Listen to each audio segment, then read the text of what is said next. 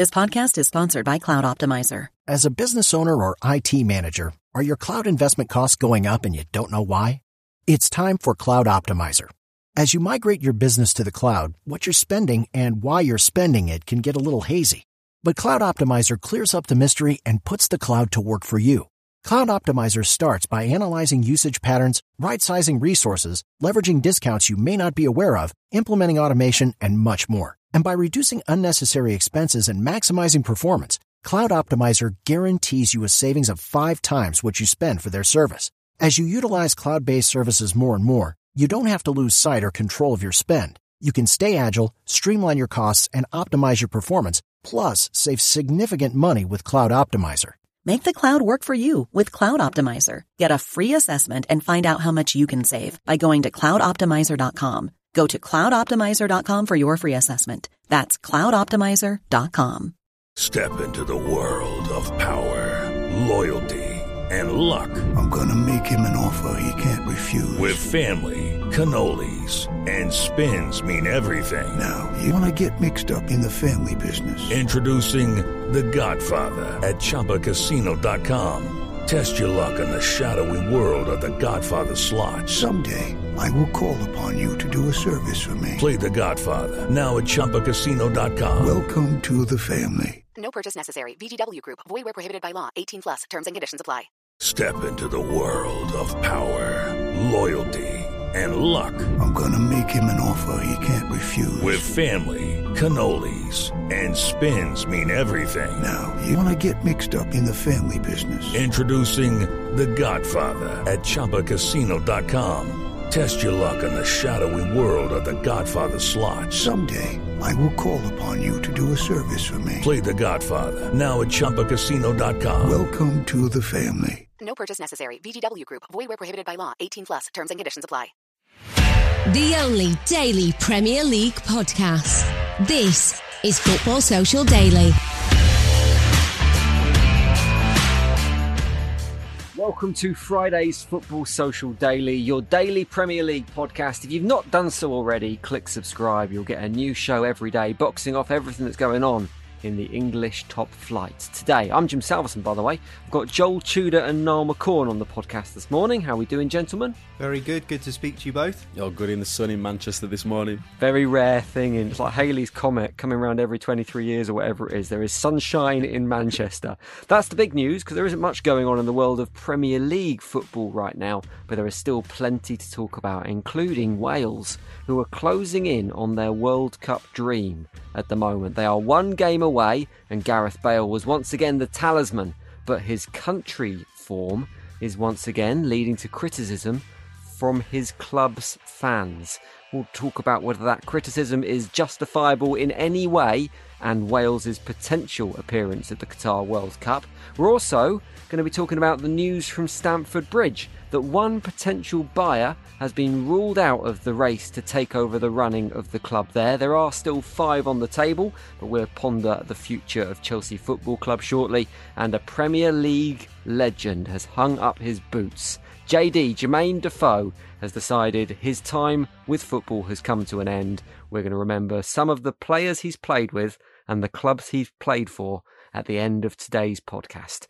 But let's start off with a little World Cup roundup. It's creeping up. November, December, the World Cup comes around, and we'll talk more about England's potential in the tournament on tomorrow's podcast on the dugout with Trevor Steven and Francis Bernardi. They talk about England's chances and the friendlies this weekend. That's on tomorrow's podcast. But for today, let's focus on Wales who beat Australia 2 1 in the playoff semi final, meaning they are one game, one win away from qualification. That game potentially is against either Ukraine or Scotland, depending on who wins that. Wales versus Scotland sounds a little bit tasty.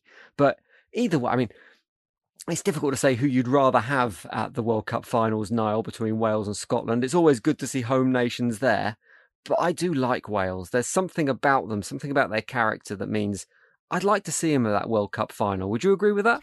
Yeah, I mean, Wales, what a performance last night. I mean, mainly down to one man, Gareth Bale, and I'm sure we'll talk about him in a bit more detail shortly. But I do like Wales as well, and it's been a long time since they were at a World Cup. I think I saw a statistic last night that it's been 58 years or something like that since, or might even be longer. I think 1958 might have been the last World Cup that they went to. So it's been a hell of a long time um, since they were on on the world stage. Obviously, a, a few years ago, I think Euro 2016 they were absolutely outstanding. They got to the latter stages of the knockouts. They went further than England in the tournament. Gareth Bale was a, a, huge part of that. And, you know, in the last few years, they've produced some really good players, I think. You know, the likes of, of Aaron Ramsey and Gareth Bale are two top players that would get in most top Premier League teams, if not teams around Europe. And we've seen that with Ramsey playing for Arsenal and Juventus and Gareth Bale playing for Tottenham and, and Real Madrid. So you're talking about uh, two excellent players, of which there are a number of other uh, solid players that we see in the Premier League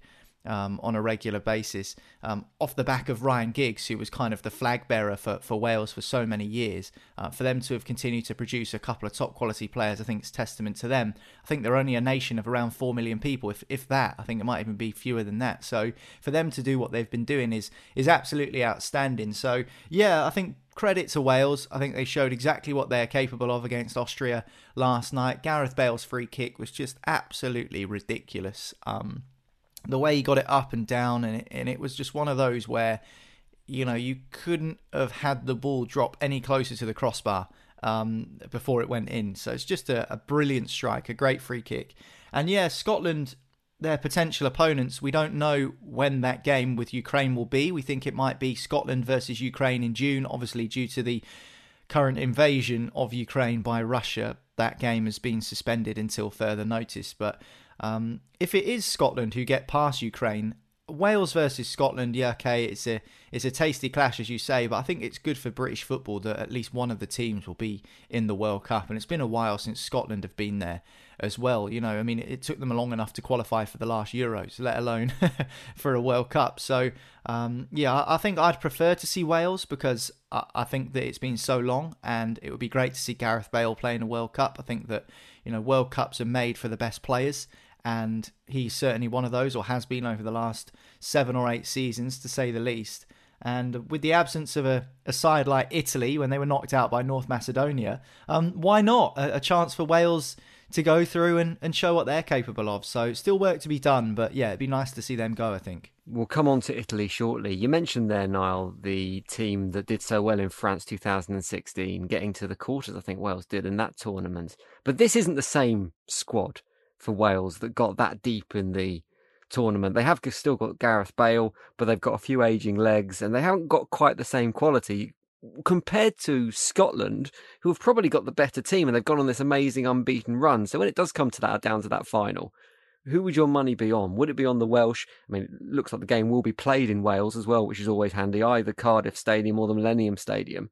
Would you back them to get through? I think I would, especially considering I mean, I used to live in Cardiff. That's where I went to uni, so I know exactly what it's like when the fans get behind their team.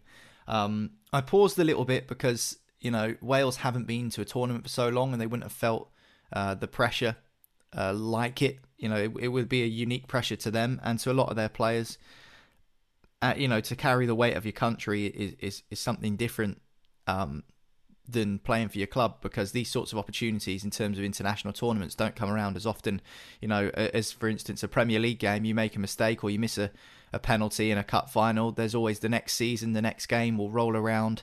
Um, doesn't work like that with international football, so that's why I kind of hesitated. But I think I think they could do it. I mean, if the games play, I mean, all of their home games are played at Cardiff mm. City Stadium, um, which generates a decent atmosphere when Wales play at home. But if this was a, a big enough match, which I think it probably could be, then the Millennium Stadium, um, that place when the rugby's on, is absolutely fantastic. So there's no reason as to why, if they can get enough interest for that game, which I'm sure there would be, with the chance to qualify for a first World Cup in decades on the line, that they, they couldn't pack out the Millennium or at least get it up to 50, 60,000 and uh, and show what they're capable of doing and you know have the full support of the country and the nation behind them. So yeah, I think they can do it. I think they can do it. It won't be easy, mind you, because uh, you know these games never are. But yeah, I think they can. Um, and I, and you know, good luck to them. As you mentioned, the hero of last night was Gareth Bale. He won't be looking forward to heading back to Madrid, however. He missed El Clasico about a week ago with an injury, and then a few days later was pictured training with Wales, seemingly having a whale of a time, and the press over in Spain had a field day with that. It does seem to be a familiar story that he's injured for Madrid. I think he's played two hours of football this season, then fit for Wales. Now, he does get a lot of negativity. He does get a lot of criticism from Madrid, from the press and the fans there. But is that kind of management of the situation from his point of view? The fact that he misses a major game for Madrid and then is running around on a training pitch for Wales hours later. Could he handle that situation better? Could he manage that and maybe not get the criticism that he does get?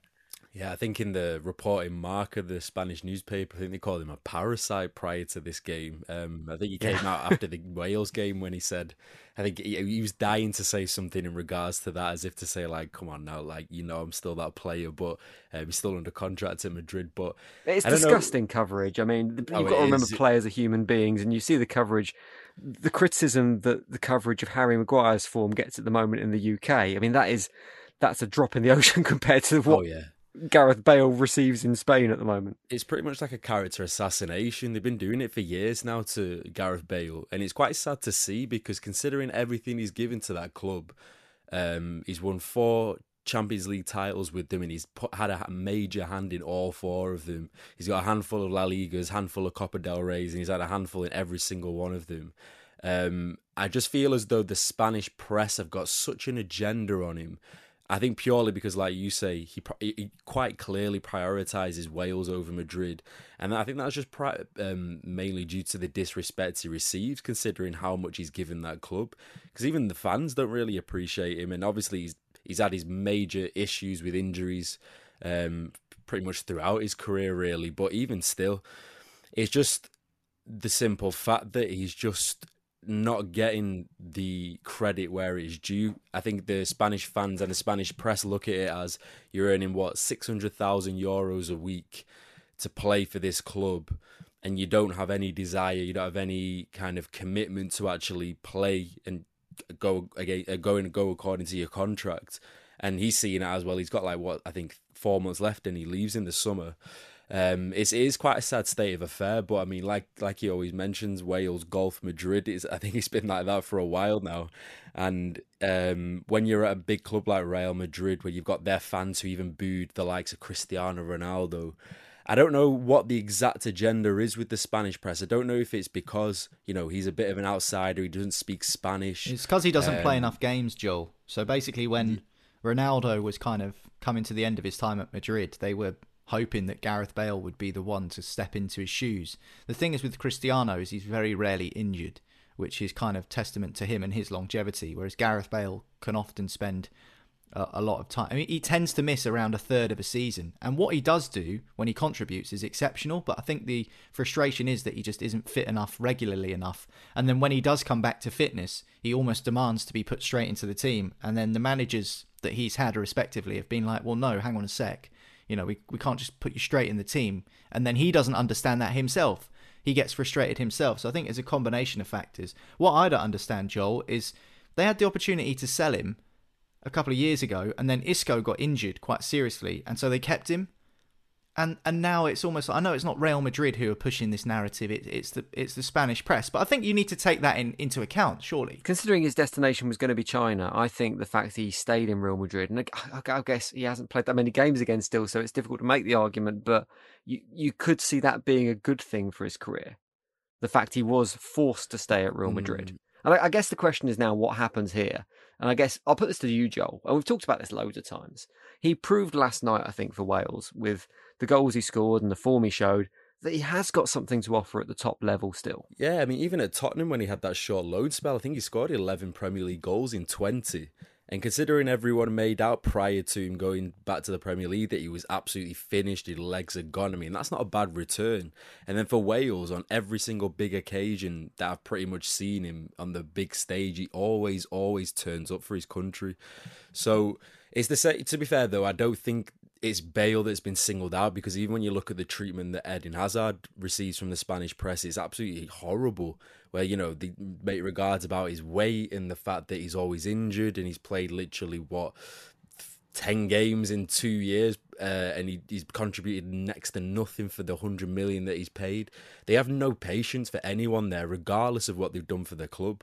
Um, and it is, it is quite sad because he, he, should have a very good legacy at Madrid, but it's just the pure fact that the very they go on the present and the right now. And if you're not playing games and if you're not contributing, and clearly his commitment is nowhere near what it should be for Madrid that it is for Wales, then they, they're going to hound him completely. And I'm sure I, one thing I'm dying to see is when he's no longer a contracted Real Madrid player. I bet that interview he's going to do is going to be absolutely magnificent.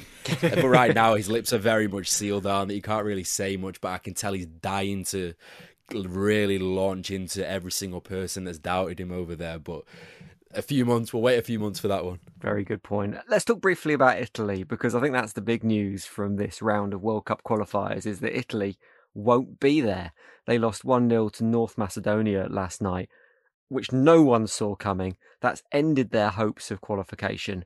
What's happened, Niall? Because it was only months ago they're in the well, they won the European Championships. They beat England in the final, and Roberto Mancini was being heralded as the saviour of Italian football, the man who changed their defensive style and turned them into an attacking force. And now here they are, crashing out of the World Cup to, with all due respect to North Macedonia, a minnow. I tell you what's happened. I'm actually flying to Italy this weekend, and now I've inconveniently had to remove my North Macedonia jersey from my suitcase. But you know, that's a, that's another another story.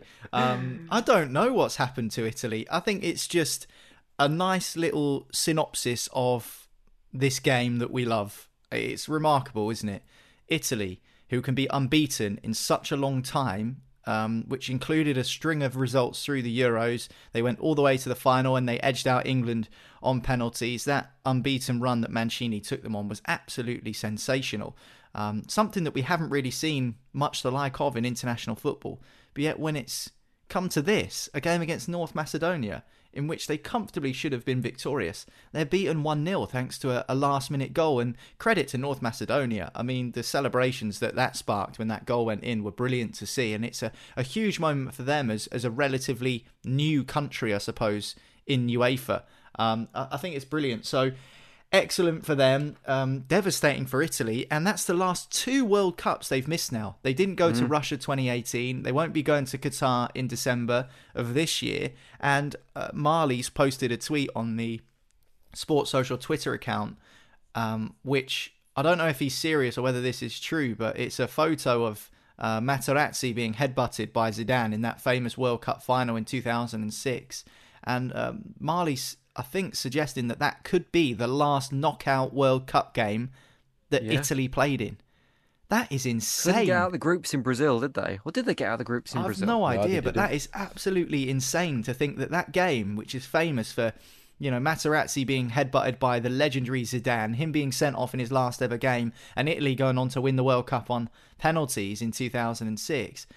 I just think that's insane that that's Italy's last ever knockout World Cup match. Do you think that's it for Mancini? I mean, he's gone from hero to villain within the space of 24 hours, pretty much. Yeah. But do you think his time has passed? Yeah, I think so. I think so, and and it's sad to see because it's a while now until the next uh, international tournament. Obviously, it'll be uh, 2023, I think, and you know the qualification has already begun for that.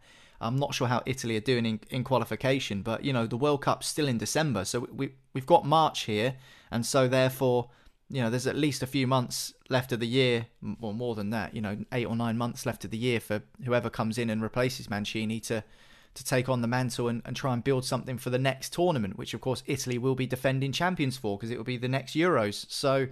Yeah, I mean, maybe. I, I think what's interesting if if Mancini does lose his job, could we see him back in the Premier League? Obviously, Manchester United are looking for a manager, and I've seen a few people quite keen to have him turn up at Old Trafford. But will he do that with his Manchester City connections? Of course, famously winning the title um, with that Aguero moment yeah, in 2012. No, I don't think he will. Beggars can't be choosers at the moment, Joel. Sorry to sorry to inform you that, but um, yeah, yeah, he's inflicted too much pain on our fan base for that time. yeah, he, he has, and I don't think he personally would. But I mean if he does become available, Jim, um, and they're a Premier League side looking for a manager, then who's to say we couldn't see him back in England at one point? Be an interesting option for some teams. I've just checked what happened in the 2014 World Cup in Brazil because I, I was actually out there for, in Brazil for the tournaments and I'd had far too much Pacifico at the time to remember what actually happened. But you might remember Italy were in England's group and it was Italy and England who finished the bottom two places, third and fourth, and both were ejected from the competition whilst Costa Rica topped the group with Uruguay yes, in Uruguay. second place, which yeah. is unbelievable. Joel Campbell had the tournament of yeah, his life. correct. Um, are you disappointed that Italy won't be there, Joel? Because I I love a World Cup, and one of the things I love about a World Cup is the biggest teams in the world are there: Italy, Germany, Brazil, Argentina, Spain. They're all fighting it out, and when you miss a major team like in Italy, and potentially Portugal as well might be missing from this tournament, it just doesn't quite feel the same. Uh, in some regards, because you weren't. But the, the, you know the weird thing is that when you look at their World Cup qualifying group, they didn't lose a game. They'd scored thirteen. They conceded two goals. The only thing that pipped them to the post was the fact that Switzerland drew one less game than them, and they lost zero games as well. So it's not as if they were unlucky. But in some regards, they were because I know Jorginho missed two vital penalties in a couple of those games. And if he would have scored either of them, and he's typically pretty good from the spot, um, they would have gone through based on one of those goals. And he even came out and said it's probably the biggest regret I'll always look back on in my career of missing those two penalties. So, you know, their, their group was straightforward for a European Championship winning side that group should have been pretty much done and dusted. And to only win four out of eight is actually a massive failure if you look at it from that perspective. Um, but you know, it's like the same with Holland. They missed a couple of tournaments and it was needed because it's almost like a transitional period of getting rid of the old guard and bringing in the new talent in the next tournament. But even still, I mean, Italy's side, uh, if they would have qualified, they would have been easily one of the favourites. I think everyone totally bypassed Macedonia and thought, you know, it's going to be between Portugal and uh, Italy. Italy are probably going to be the favourites even still. Um, but when it comes down to a one game knockout tie, anything's possible. And with North uh, North Macedonia being able to be victorious and that is just a miracle in itself and that's like the beauty of football i guess and i've always kind of thought and maybe it's a question to you too you know in the way in which the champions league winning side gets a bypass into the next champions league campaign do you feel as though because a european championship winning side do they deserve to be in the World Cup automatically purely based on the fact that they've won that tournament? As in, no. you know, to make sure that the champions are in the World Cup kind of thing. I think potentially they deserve a bye to the next European Championship because you want the defending team there. I don't know. Does that happen? That might happen already. I'm not entirely sure. I'm not sure because with the Champions League, it's season after season, isn't it? And it's every four years for the World Cup or Euros. So it's kind of, I feel like. But then every two years for each tournament. Yeah, I guess so. I mean, I don't know. I just I think if it was back to back seasons, then it would be understandable. But I, I mean, I'm not sure. I mean, the thing is, for me, it's a completely it's... different group of players, isn't it? When, by the time it comes around again.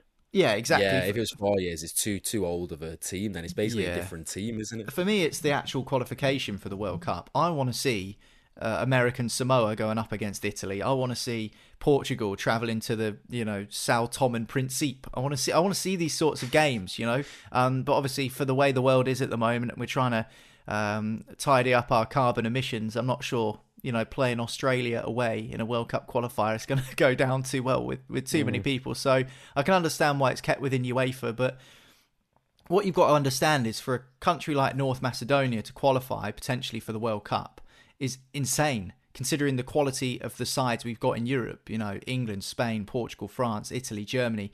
You know, so for North Macedonia to possibly qualify from the UEFA teams is, is insane. It's brilliant. Whereas if North Macedonia were logistically placed in Asia, they'd qualify every season, uh, every year for the World Cup. Um, and that's you know why we always see Australia in the World Cup mm. because mm. you know they're part of, of that region um, of which the teams they're playing against really uh, they have a massive advantage because they're a much bigger country than all of the other sides around them whereas it's the opposite for North Macedonia so in an ideal world I'd love to see you know, all 200 teams or 190 teams in FIFA get drawn against each other, and whoever you play is whoever you play. understand logistically that's not possible, and it's probably not good for the environment. But that would be for me an ideal world of how we'd sort the qualification.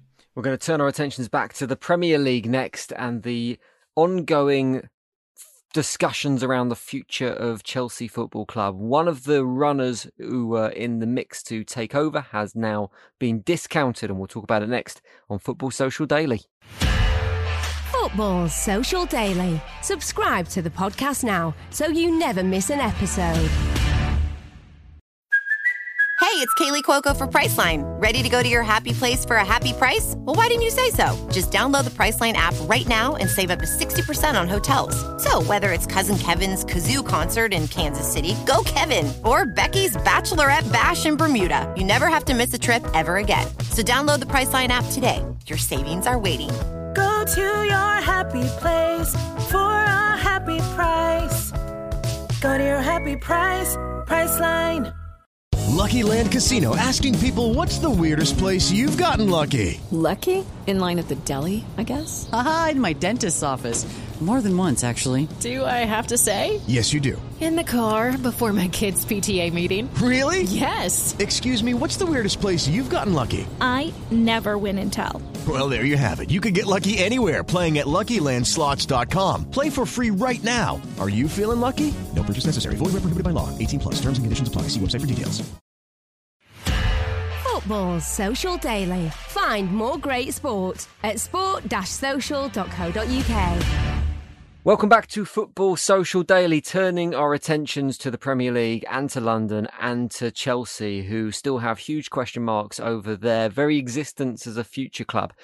Very existence as a future club, very existence as a the future of the club is in quote. anyway. You know exactly what I'm talking about. Chelsea are looking for a new buyer, and we don't know who that buyer is going to be yet, but we do know who it's not going to be, and it won't be the Saudi media group who have been ruled out of the running to buy Chelsea. They've been informed by the people who are looking after the sale of the club they will not be making the next stage. The offer on the table was two billion pounds to buy the club, 200 million pounds in addition, which would go straight into the running costs to keep the club going.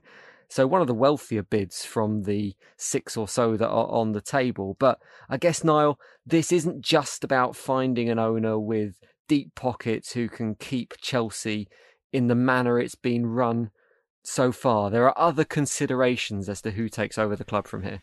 Yeah, I think that's the key here. I think that it's not about who can take on the mantle, uh, you know, off of Roman Abramovich and continue to facilitate Chelsea's um, attempted dominance of the English game by winning European Cups and by winning Premier League titles. I think it's important that whoever the next owner of Chelsea is, is someone who isn't going to end up um, down a similar pathway to what Roman Abramovich did. And I think that the Saudi Arabians, we've already heard question marks over them when it comes to their takeover of Newcastle United. And, you know, the Newcastle fans, Marley included, is already sick of the questions that come with the fact that the ownership of his football club uh, come from a, a, specific regime in which there are um, concerns over how they operate and how they act. Obviously, it's not always up to football fans to, to, to be the kind of the moral bastions of of what their owners get up to, and you can't expect a football fan to all of a sudden turn their back on a club they've supported for their entire life because what's effectively outside of their control, a change in ownership, has taken place. And you can't expect fans to do that. I wouldn't do that personally if it was me, so I can't expect any other fans to do that. So that's not what I'm getting at. I just think that in terms of whoever replaces Roman Abramovich as the owner of Chelsea, it needs to be someone who is maybe more um, on on a, on a sound moral footing, for want of a better expression. Um, and I think that the Premier League have already been down that road when it comes to dealing with the Saudi Arabians and the Newcastle takeover, and there's still a little bit of bad blood there regarding that.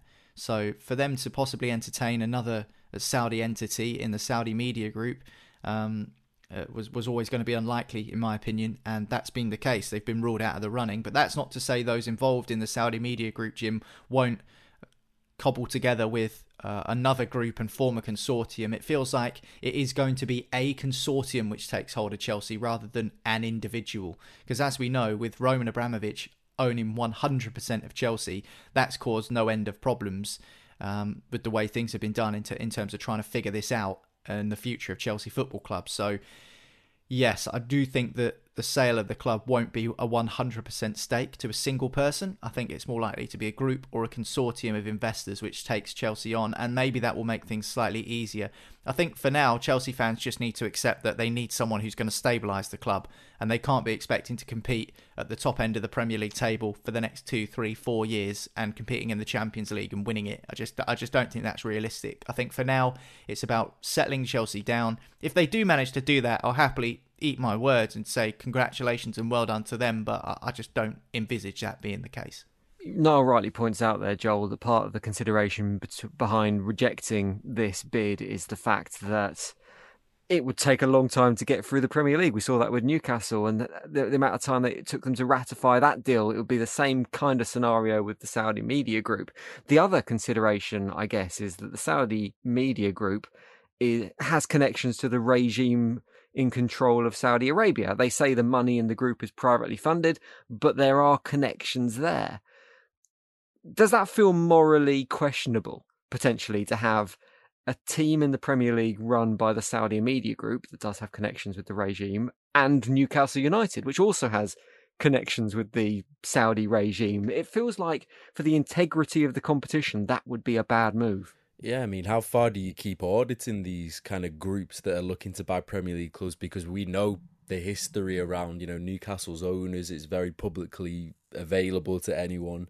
Um, I don't know if there's some kind of conflict if you have two kind of um, buyers from the same kind of you know region or links to the same thing that you uh, you're talking about, but it is it, it's strange with football now because obviously we've seen in the past how owners have absolutely you know, stripped away a football club purely based on the fact that anyone was just allowed to buy the club, as we've seen, you know, with Mike Ashley and how he just kind of took down that side and really stripped it down to its bare bones. And and you look at so many different owners in the past, even when you look at the Glazers who've leveraged a hell of a lot of debt onto the club. I'm sure that wasn't audited at all when they were um, about to buy the club. So uh, it's, it's very important in football now. I think Gary Neville's been a massive advocate of having like an independent regulator who decides whether they're fit for purpose to actually buy a football club. And to, to a certain extent, I think it is something that could be necessary um, just for the protection of clubs in the future. Because you see, like like we've seen with Roman Abramovich, I don't think anyone would have saw, this kind of situation arising. Um, considering you know just how close to his heart that football club is, and how you know it was very adamantly clear it was never going to be for sale, and then suddenly this situation comes around. I don't know if an audit would have been able to predict this kind of thing happening, but um, I mean, in terms of making sure that you know there's no moral ties which are going to go against what football is trying to come away from, then I think it is important. But yeah, in terms of Chelsea's uh, takeover potential with all these different consortiums and individuals, I think the main thing is just the fact that for Chelsea fans, they just want to know that it's going to be an owner who's going to be as invested, as dedicated, and as committed to the club as Abramovich was because that's what they've been used to ever since the takeover in 2003 and i think it's a massive worry if you know for example the owners of the, the chicago bears um, come over and they kind of treat it as a franchise type thing in the way in which the glazers have and it, it never ends up working out well and they've been so used to this kind of investment. So I think I'm sure that is a worry for them because Abramovich was very, very, uh, very, very generous with the the pounds when it came to Chelsea. But not every owner is going to be like that. So it is is difficult, and it's difficult to know how far you audit these people. I think objective one is making sure there's a football club for them to support in the future, to be honest with you. But I do take your point. Niall, I'm going to potentially throw you under the bus with this question because I'll be honest with you, if you asked it to me, I wouldn't be able to answer it in any depth at all. But out of the five bids that are on the table at the moment for Chelsea, is there one that is potentially the more favourable option? Oh, I don't know. I mean, that is a hard question. that's fair enough. I mean, obviously, the one with Nick Candy seems to be the one that's most popular with the fans. Um, there are other bids that are certainly not drawing much of a of an attraction with supporters. I think the danger with Nick Candy is he's no experience in running a football club. So then to come in and run a club the size of Chelsea is going to be a challenge. I mean, he is a Chelsea fan and he's, you know, said the right things that the fans want to hear. He said that Um, you know, the the club needs to be in safe hands, and I'd rather it be with me because I'm a Chelsea supporter. But that's that's not to say that the club will be successful under his stewardship because you know he's he's got the money, but does he does he have a clue what he's doing? It's the people you bring in around you, though, isn't it? If you're in that position, if you're in a Nick Candy position, you don't try and do everything yourself when you get into the boardroom. You bring in people who know how to run a football club. Exactly, and that's the key. I mean, if you look at, uh, for instance, Newcastle United have just brought in Dan Ashworth, who's the technical director at Brighton, and they've just they basically poached him. I just think I just think you're right, Jim. I think it's more about who is going to put Chelsea on the best level footing, and yes, we don't want to see Chelsea um, go down a similar route to what happened with Newcastle when it was bought by Mike Ashley and it just stagnated. But I mean, it's better to have that than a club that goes out of business. And I think that's very important to, to mention. So the government have hired an American company to run the rule over all of these potential bidders for Chelsea, and they'll be the ones, this American business. They've been the kind of they're the intermediary who will decide who owns Chelsea, which I think is concerning in itself because I, I think there's a conflict of interest there. It's it's not an independent business by any stretch of the imagination, particularly when you throw geopolitics into the mix. But also, would I trust the UK government to make the right decision when it comes to who owns Chelsea? No, I wouldn't either. So I think this is a really tricky situation and one that needs to be treated with trepidation. I'm interested to see where it goes. Chelsea basically need to be sold quickly, and I think that's partly why you talk about the Saudi media group not being involved and it taking a long time to get through the Premier League. The, uh, the timing of this is is essential. Speed is of the essence, as they say, because I think that Chelsea need to make sure that they have some sort of new ownership in place before the end of the season. Because if they don't, who knows where they could be next term. Speaking of footballing futures, we'll talk about the future of Jermain Defoe, which likely will not be within football. JD has retired and will celebrate part of his career next on Football Social Daily. Football Social Daily. Subscribe to the podcast now so you never miss an episode.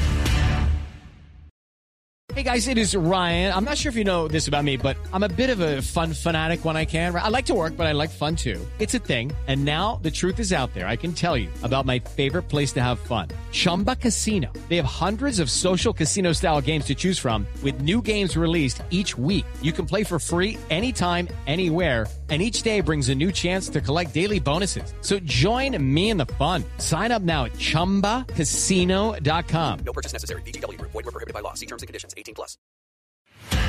Football Social Daily. Find more great sport at sport-social.co.uk. Welcome back. Final bit of today's podcast is all about the Premier League hero that is Jermain Defoe. He's retired from professional football after 22 years and 227 career goals. He posted a heartfelt message on social media yesterday, thanking a load of people, including his mum who bought him his first ever pair of football boots. It was really touching. He seems like a really nice bloke, actually, Jermain Defoe.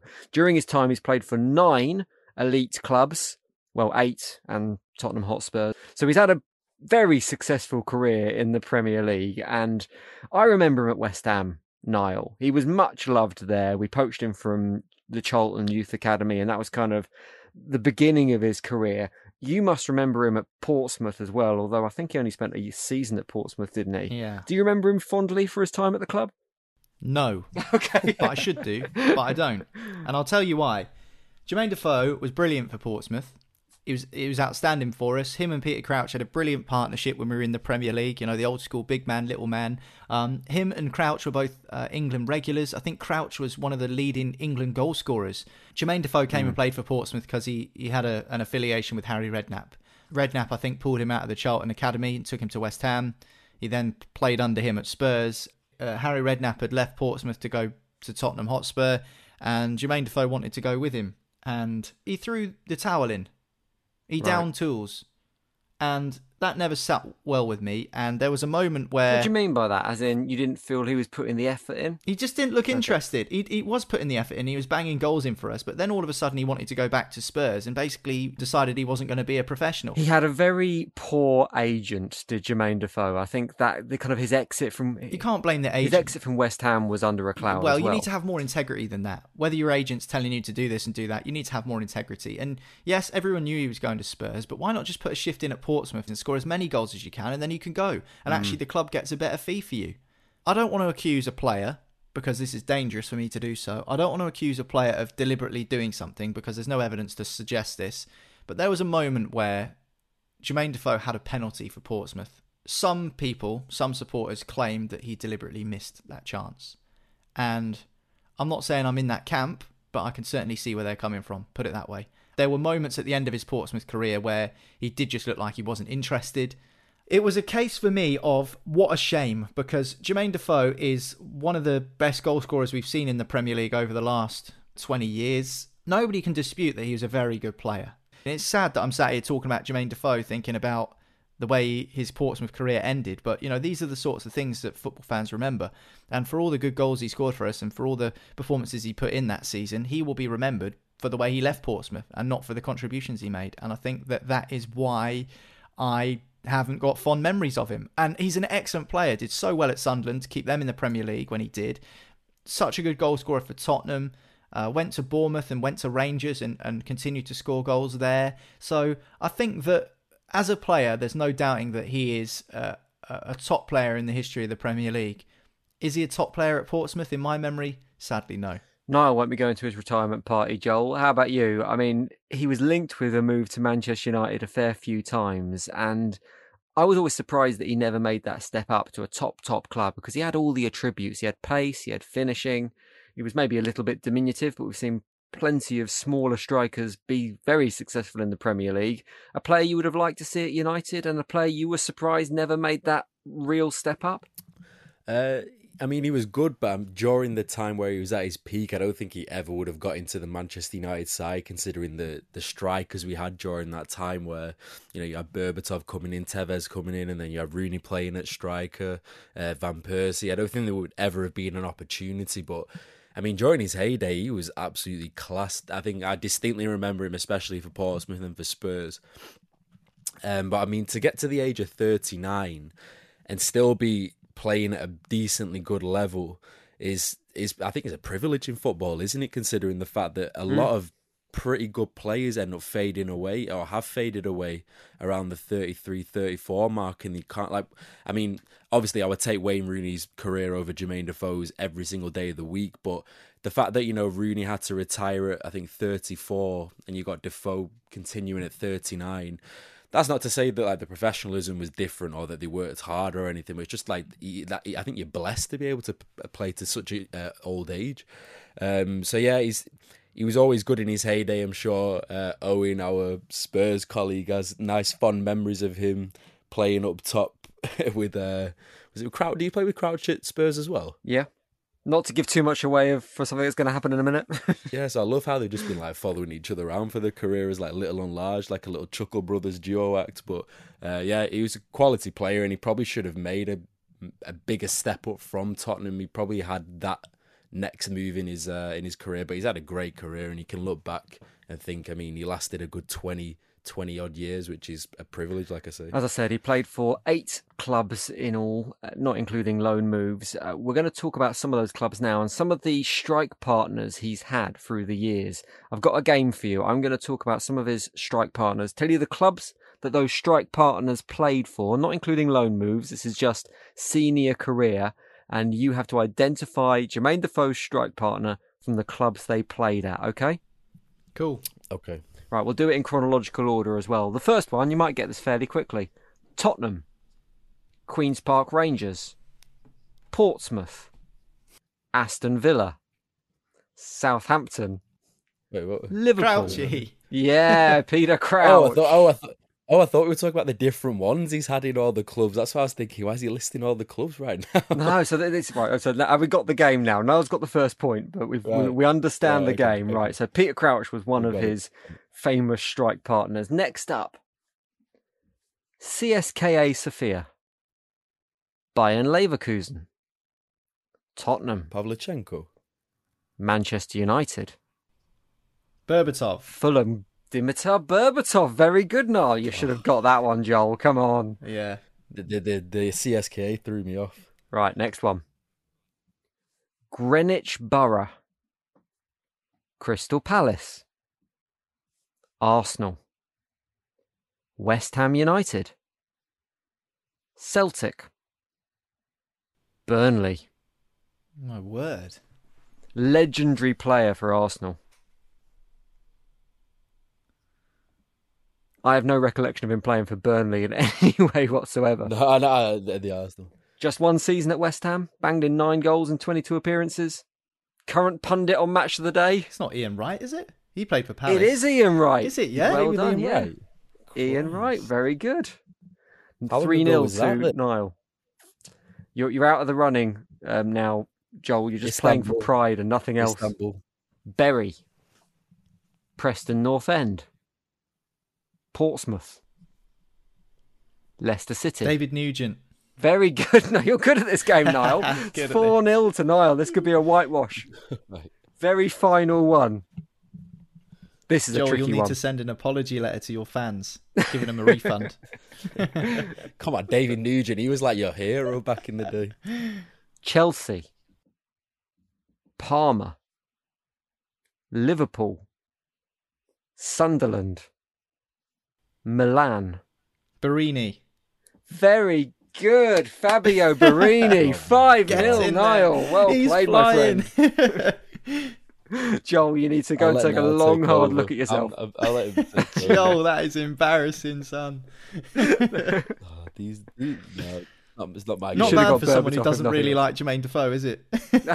very good. Uh, that is it for today's Football Social Daily. Thank you very much for listening. Don't forget the dugout will be out later today. It is Trevor Steven, myself, and Francis Benali talking about what's going on this weekend in football. No Premier League games, but we're taking a good look at England, the friendlies they've got, and ahead to the World Cup as well. Make sure you've clicked subscribe to this podcast so you get a new show every time it's ready. Nice one, Joel. Nice one, Niall. And we'll see you next time for another Football Social Daily. Football Social Daily. Subscribe to the podcast now so you never miss an episode.